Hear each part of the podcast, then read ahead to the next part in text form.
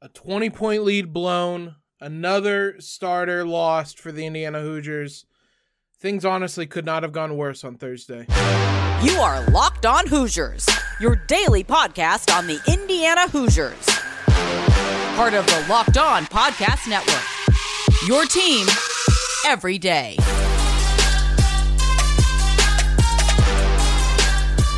What is up, everybody? Welcome into a far less enthusiastic episode of Locked On Hoosiers than we thought it'd be early on in Thursday's game.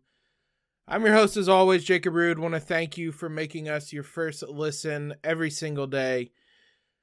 Today's episode is brought to you by Bet Online. Bet Online has you covered this season with more props, odds, and lines than ever before. Bet Online, where the game starts. If you bet on that game, I go smoke a pack of cigarettes. I I believe when we last saw the line, the Hoosiers were one point underdogs. They were seven point favorites at halftime. That is probably a good explanation of how much this game swayed drastically in both ways on Thursday. Ultimately, Indiana falls to one and two in the conference. They lose 91 to 89 against the Hawkeyes.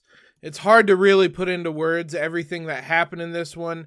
Indiana raced out of the gate in the first half and led by, I believe, as many as 21 points in the opening minutes of the game, to be honest. Uh, it was a 28 to 9 lead with uh, 13.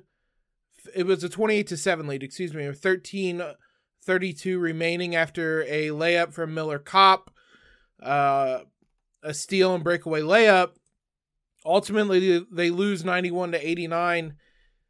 We've seen this happen before in Iowa. It never feels like a lead is safe there, especially with the Hoosiers there's a there this is a complicated one to break down. Um the biggest and most obvious thing is that Indiana lost Race Thompson early on in that first half. He played uh 9 minutes before going down. I'm not going to speculate on the injury. You guys saw him on crutches and with ice on his knee just like I did.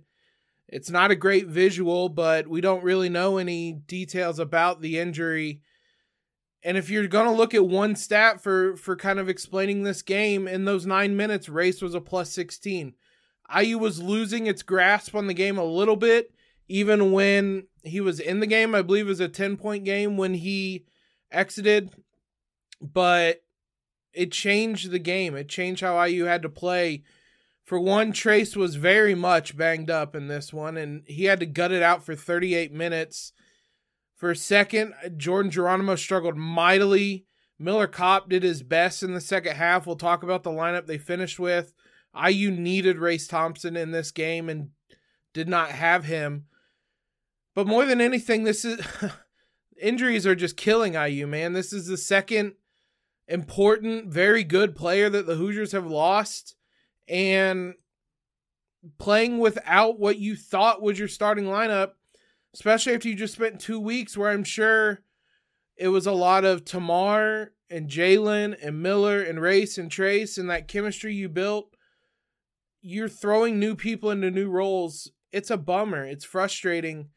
It's hard to call a game where you blow a 21 point lead a gutsy effort, but IU has cratered and folded in situations they faced in the second half before they responded a number of times. In some ways, it's gutsy. It's frustrating. It got to that point. I don't think anyone felt comfortable when IU was up 21 in the first half. I think everybody knows that. I mean, this song played out last year in the Big Ten tournament. Everybody watched IU jump out to a huge lead and Iowa come racing back and win the game all the same. So, I mean, I wasn't shocked it happened. It's frustrating that it keeps happening, and there's a lot of questions Indiana's going to have to answer now. This is as steep as an uphill climb as they're going to have all season. It's hard to really kind of evaluate or, or kind of look at the specifics about this game other than just being frustrated that we're in this this spot. It's a loss to to a team that hadn't won a Big Ten game, even as as well as IU pl- or as Iowa plays IU and, and stuff like that. That was a bad Iowa team that got some momentum going even when they were down 21 points and rode that into the second half where that was a back and forth game. It it was frustrating. If uh, you're trying to find positives, that wasn't a slow start. So IU had that part figured out. They didn't come out of the gates and fall behind 20 points. They came out of the gates and went ahead 20 points and figured out a new way to lose.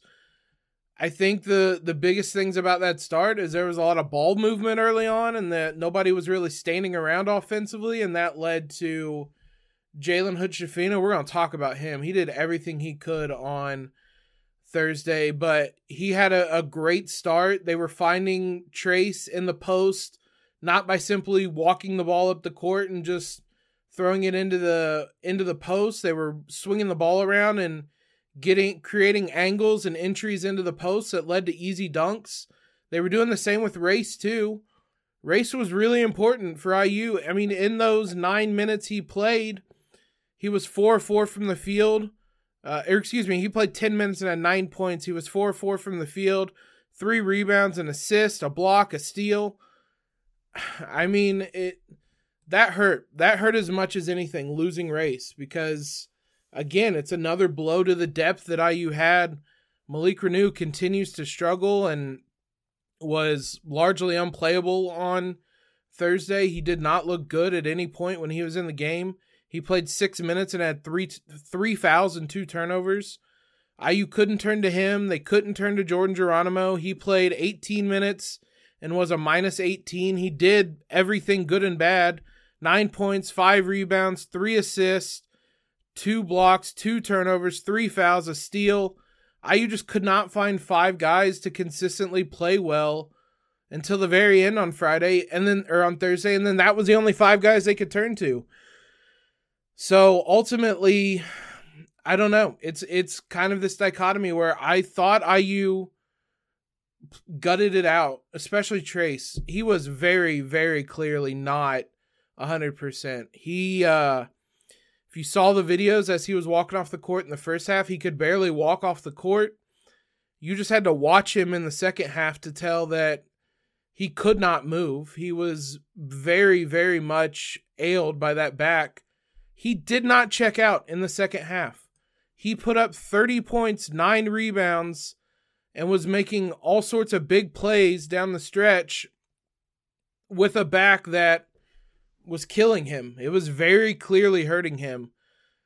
In that sense, IU kind of gutted things out, but again, it's hard to say that when you lose by or when you blow a 21 point lead and lose. So it, it's hard to really there's a lot of nuance that needs to go into this, but at the end of the day, it's a loss when you led by 20 points. I don't want that to go under the radar or me to try to explain this away in any sort of sense.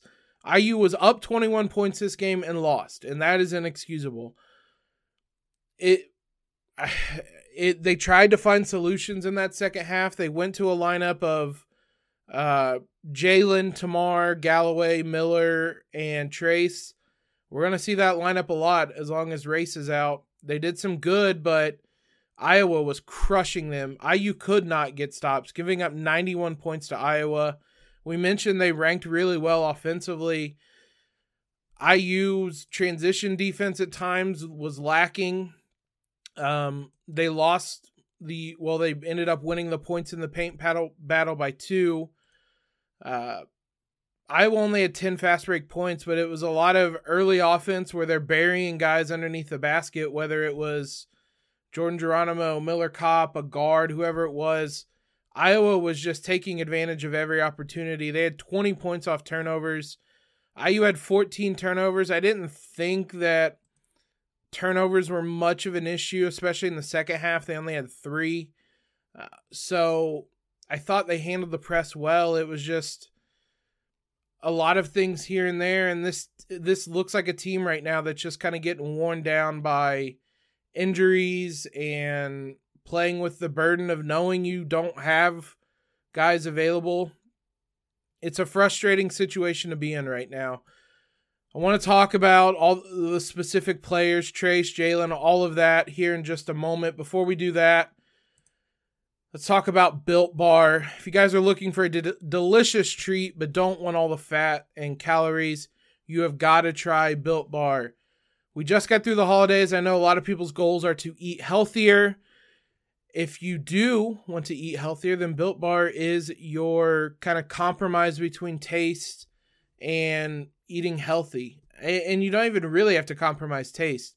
Many times I've called Built Bar a candy bar because they just taste that good. You guys know the deal. It's 100% real chocolate. It's all kinds of delicious flavors. Personal favorite is cookies and cream and cookie dough.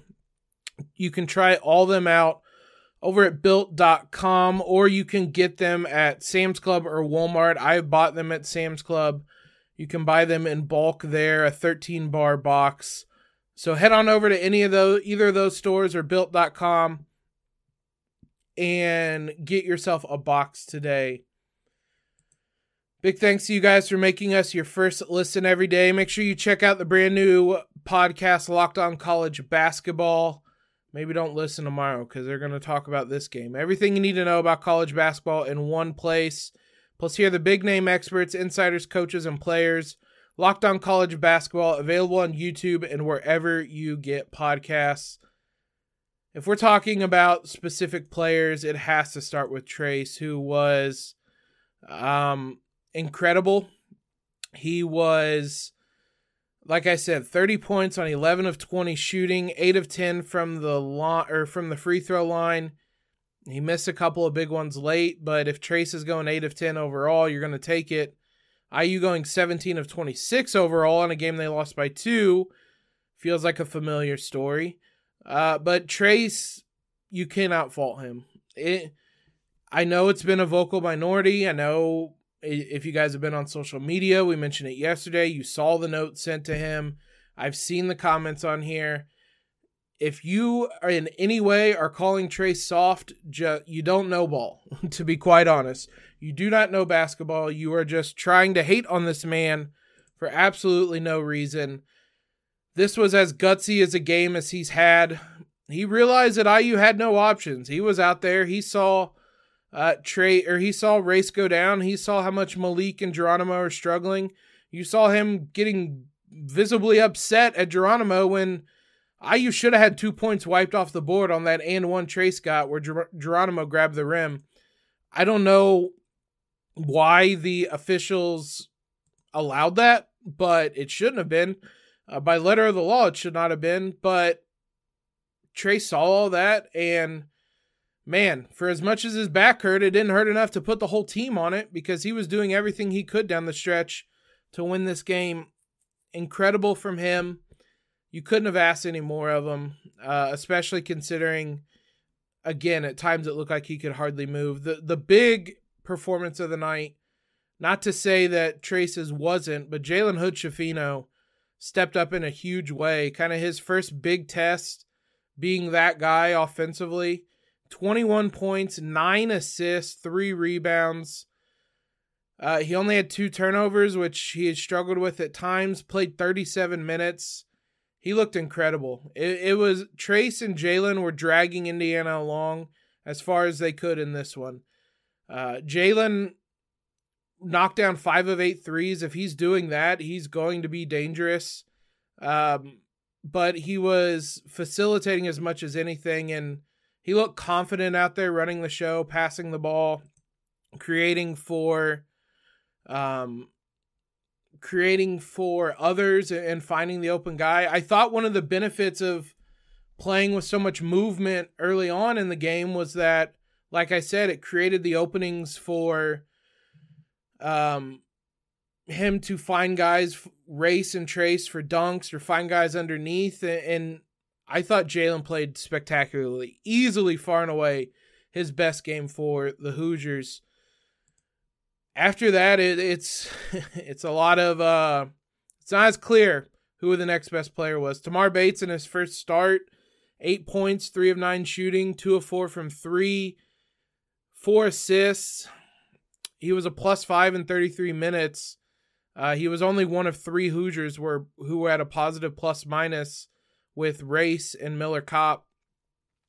Thought ultimately Tamar was fine. Um, he didn't play quite as well as he did against Kennesaw State, but he added the element offensively that IU needed.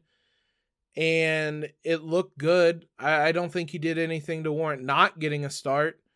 He settled a little bit at times with some of his shots, but ultimately he was he was fine offensively. Trey Galloway, obviously he loses a starting spot, but still played a fair amount. I mean, six points on two of four shooting, had a rebound, had an assist, but had four fouls, had a turnover. He was a minus 10 in 25 minutes. It was a mixed bag. He made some plays defensively at times.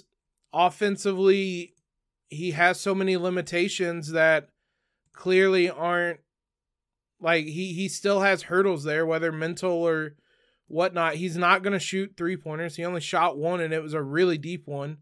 Like he he still has limitations offensively that hinder IU at times. So he was largely what he's been all season, minus the four fouls. IU twenty three fouls in this one, sending Iowa to the line. They were twenty two of twenty five. I mean, it's not as simple as one stat but Iowa goes 22 of 25 at the line, and the Hoosiers go 17 of 26. In a game, Iowa wins by two. Um, IU has a problem with fouling. They were calling them. They're gonna call them in Big Ten play. IU's had a problem with fouling since Mike Woodson's got here. He wants to play a physical brand of basketball, but modern Big Ten refs don't allow physical brands of basketball normally. I at least not. I don't know. Big Ten officiating so awful. It's hard to get a grasp. But I mean, IU is routinely putting other teams on the foul line and routinely in foul trouble, non-conference and conference. Like it's an IU thing. It is not a Big Ten thing. Jalen Miller, Kopp, Trey Galloway all had four fouls. Jordan Geronimo, I mentioned. I don't want to pile onto him, but boy, that they're gonna need Jordan Geronimo if Race Thompson's out that was not an encouraging sign on Thursday. Somebody uh, in the chat, uh, Dylan mentioned the delay of game. I thought it was a pretty bogus delay of game, but I guess letter by the law, it was one. He was in midair, ready for the putback, and the ball kind of landed in his hands, and he immediately tossed it to the ref. That's Big Ten officials wanting to be involved in the game he wasn't slowing anything down by doing that. It wasn't. He literally caught the ball in midair, like it, and immediately tossed it to the ref. Whatever, but he had enough other plays that were not great. He got buried on a couple of those early duck ins from. Um, I think Kris Murray did it a couple times. Rebraca did it a couple times. It, it was just it's too much hot and cold with Geronimo he's going to be the guy that IU's going to kind of turn to as the next one up if Race Thompson's really down. So he's got to be better than he was on Thursday. But again, it's just kind of this up and down nature. He's young. I mean, you expected a jump from him this season based on how he finished last season. It hasn't been there. So it's going to be a, a test for him. He's going to be thrown in the deep end here in the coming days, games, weeks, however long Race Thompson might be out, Geronimo's going to have a bigger role, and we're going to find out if he's ready for it or not. He was nowhere close to ready for it on Thursday. A couple of, I mean, IU didn't really go all that deep in the second half. Uh, they only played eight guys. Malik played four minutes. He is a shell of the player he was at the beginning of the season even in that Xavier game, that was a good opponent. He played well in. Personally, I think he's trying to think through things too much right now and not play as instinctively as he did early in the year. I don't know. It's the freshman wall, maybe. He sprinted just headfirst into that thing. Other than that, I mean, we've mentioned everybody. Miller Kopp, I just struggle with if he's going to be out there for 31 minutes and take three shots and one three pointer. Part of me says, why is he even out there? But I mean, at this point, he's a better option than some of the other forwards IU has. the end of the day, he just simply cannot be out there and take one three pointer. He pump fakes a lot of them. That's frustrating. It's a matter of IU trying to find him more. It's a matter of him shooting the shots when he gets them. It's a matter I saw somebody in our Twitter mentions say that they need to run plays for him. They were in a zone, Iowa was. That's the whole point of running a zone, but at the same time, you can find openings in the zone. So he can't go a whole game shooting one time as one of the best shooters in the Big Ten. That that just everybody needs to be better for IU right now. Aside from maybe Trayce, like he's the only one I can't really criticize. At least on Thursday, you couldn't criticize Jalen, but everybody else criticize away. Um, again, I, I don't really know where the Hoosiers go from here. They have a game on on Sunday, I believe, against uh, Northwestern. It's it's a it's a Northwestern team that isn't quite as good as Iowa, but nobody in the Big Ten is a rollover really. So it's a quick turnaround on this one. We'll talk about that. The IU women's team is also playing Northwestern on Sunday. We'll talk about both those uh, here in just a moment. So let's talk IU versus North- Northwestern on both sides. I mean, the men's side, we obviously don't know the, the status of Race Thompson. Look, if he was on crutches with ice around his knee, um, it was that's not a great visual, and I don't suspect that he's going to probably play on the quick turnaround on Sunday. Outside of that, I don't really want to speculate a whole lot about an injury. Who takes his spot, as somebody asked? I wouldn't be surprised if IU goes to that smaller lineup they had at the end of the game and basically Trey Galloway takes his starting spot. If they're doing like for like, though, it's going to be Jordan Geronimo. Um, it's an open competition right now. If Geronimo comes in and plays well, it's his spot. If Trey Galloway comes in and that lineup looks good, it's his spot. Outside of that, there's a I it's just such a mess right now with this IU team. Ultimately, the the starting five that we thought was going to be the starting five coming into the season is basically going to get no meaningful minutes together. And they're going to be ma- minus multiple people now for how many games has IU been down multiple players of their starting five? Jalen, Xavier, Trayce, Miller, and Race. Two of those guys have been out for multiple games at this point. So I, I don't know how you overcome that part. Uh, I don't, again, I don't like making excuses when IU lost by tw- or blew a 21 point lead. But there is some reality to that that they are losing guys at an incredible rate that it's hard to replace them. So there is kind of two aspects to this. I I don't know. Maybe maybe IU tries some new guys. CJ Gunn has been very hit and miss. He, I mean, role players tend to play better at home. I'm not surprised Woodson didn't throw him out there on the road eh, against Iowa of all teams, where you need your guards to be very careful with the ball. I mean, IU wasn't in the first half, but they were in the second half. I mean, I thought IU handled that pressure really well. Jalen and Trey and Tamar were excellent at not turning the ball over against that press. Um, I'm not certain who steps into the starting lineup, but it's a Northwestern team. Just to give you the cliff notes, is really bad offensively and really good defensively. They're the sixth ranked defense according to KenPom and 189th offensively. They have the best two point percentage, the fifth bet or two point defensive percentage, the best block percentage, one of the best steal percentages.